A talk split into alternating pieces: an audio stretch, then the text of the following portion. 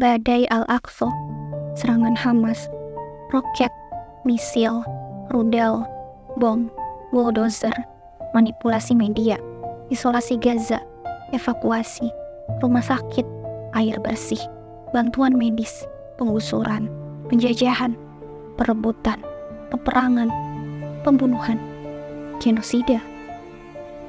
Kabar mencekam terus mengalir deras dari saudara-saudara kita di tanah konflik.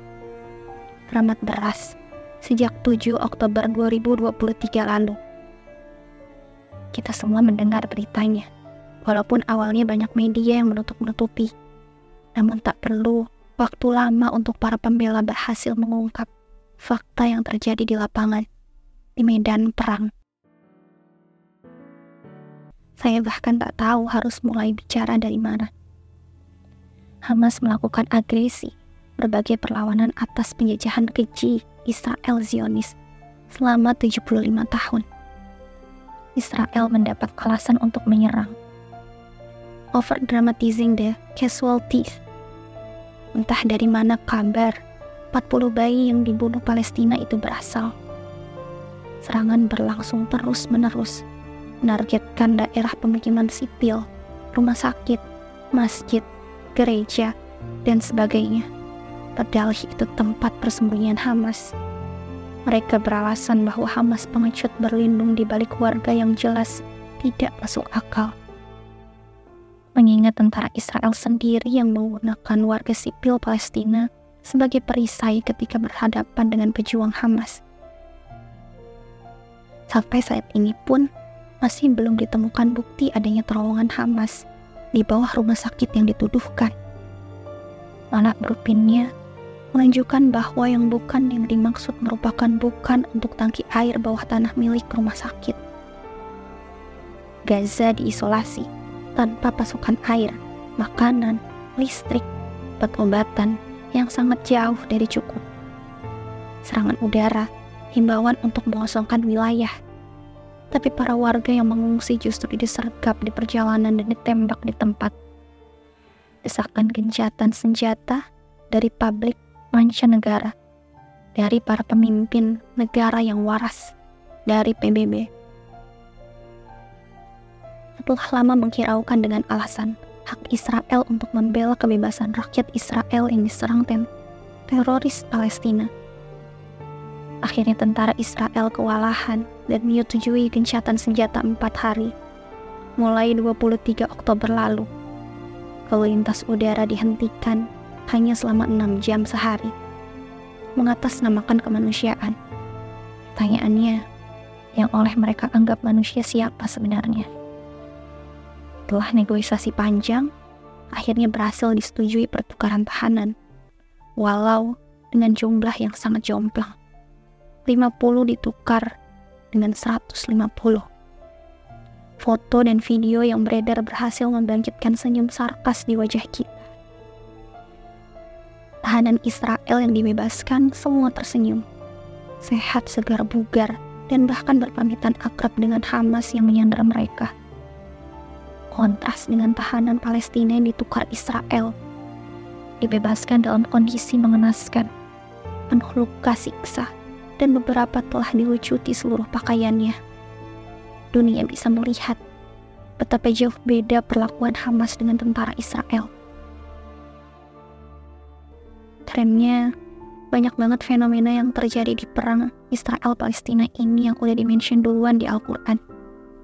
Contohnya, mujahidin yang naruh bom di tank Israel langsung pakai tangan kosong doang. Tapi nggak kelihatan sama tentaranya. Banyak juga serangan kita yang gak bisa kedeteksi sama peralatan canggih Israel. Apalagi tentaranya. Quran Surat Al-Anfal ayat 30. Allah yang menutup mata mereka. Terus dengan banyaknya kabar palsu dari media yang bias berseliweran, banyak orang yang jadi penasaran dan nyari tahu sendiri kebenarannya. Mempelajari Islam dan Al-Quran mereka menerima ajarannya. Sampai banyak juga yang mengucapkan dua kalimat syahadat. Quran Surat Al-Fat ayat 1 yang kita anggap kekalahan justru sebenarnya kemenangan para syuhada langsung meluncur ke surga, sekaligus berhasil memenangkan hati jutaan orang untuk lebih dekat dengan Islam dan Al-Quran. Israel Zionis dengan segala kecurangan dan kejahatan perannya. Tak bisa kita sandingkan dengan Hamas dan mujahidin Palestina yang bertempur dengan Al-Quran di dada. Dikabarkan sudah ada lebih dari 15 ribu syuhada, lebih dari 40 ribu terluka, 60 persen housing di jalur Gaza hancur kondisi kemanusiaan Gaza yang sudah masuk tahap malapetaka. Perlu kita sadari, data ini bukan hanya angka. Mereka mewakili nyawa manusia yang punya nama dan kehidupan seperti kita. Lebih dari setengahnya adalah anak-anak dan perempuan.